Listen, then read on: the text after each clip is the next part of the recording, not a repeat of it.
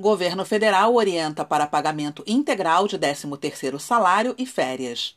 A Secretaria Especial de Previdência e Trabalho divulgou nesta quarta-feira, dia 18, nota técnica sobre o pagamento do 13º salário e das férias para os trabalhadores que fizeram acordos de redução de jornada e de salário durante a pandemia.